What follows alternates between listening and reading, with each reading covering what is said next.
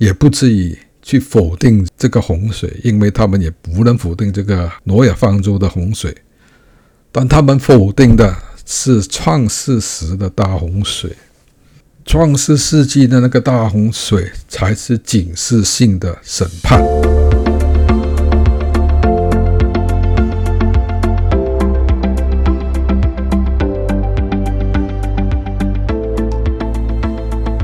大家好，今天我们在读彼得后书第三章第三到五节。第一要紧的，该知道在末后的日子，必有好讥笑的人，随从自己的私欲出来讥笑说。主要降临的应许在哪里呢？因为从列祖睡了以来，一切与起初创造的时候乃是一样。他们故意不晓得，从太古凭神的命有了诸天，并从水而出、借水而成的大地，故此当时的世界被水淹没，就消灭了。好，这里说到末了，有一班人出来讥笑，讥笑什么呢？讥笑我们所说的末日大审判，因为按他们的道理呢，这个世界呢是不会受到任何什么审判的。他们也否定了一件很重要的事实，也就是这个世界曾经受过一次大审判。那很可惜，好多人，包括基督徒呢，也不知道这个世界曾经受过一次审判。为什么呢？因为我们以为是你彼得所说的被大水淹没而消灭的世界，指的是挪亚方舟时代的世界。我们搞错了，很多人都搞错了。实际上，彼得没在说挪亚方舟时候的洪水，他说的当时世界的洪水是创世时候的洪水。因为他说，当时的世界被水淹没就消灭了，也就是说，当时的世界受了大洪水的审判，就变成空虚混沌、渊面黑暗。挪亚时候的那个大洪水呢，是把世界淹没了，但是没有消灭这个世界，对不对？创世世纪那个大洪水。把所有生物、植物都消灭了，甚至地球的光也没了。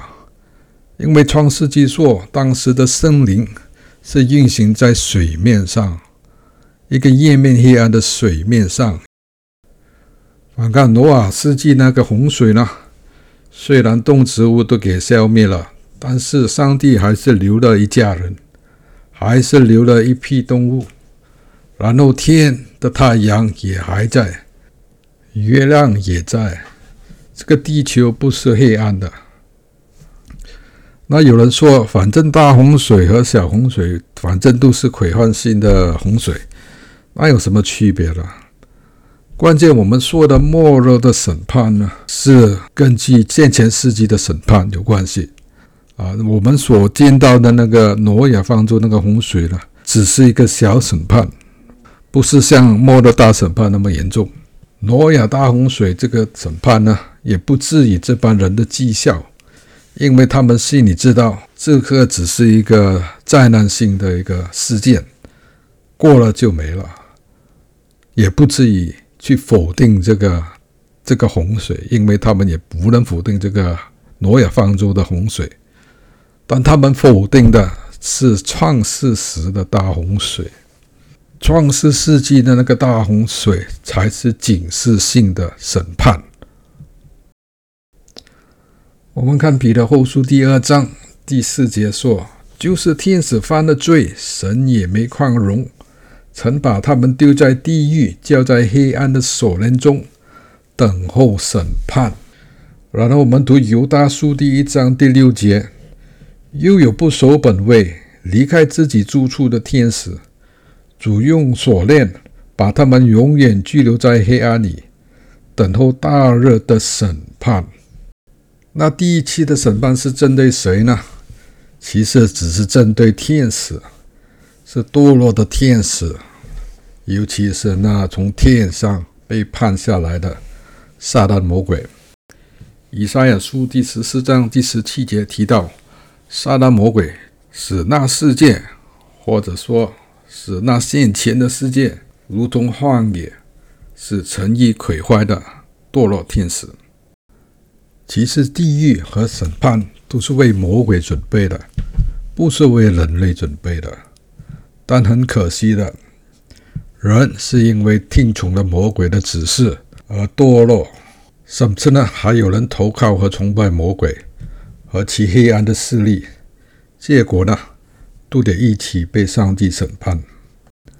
那上帝是爱我们的，他当然不希望我们受到任何审判。他就遣派他儿子来，所以耶稣基督来到人间，因为他爱我们，为我们受十字架的死，为我们赎罪。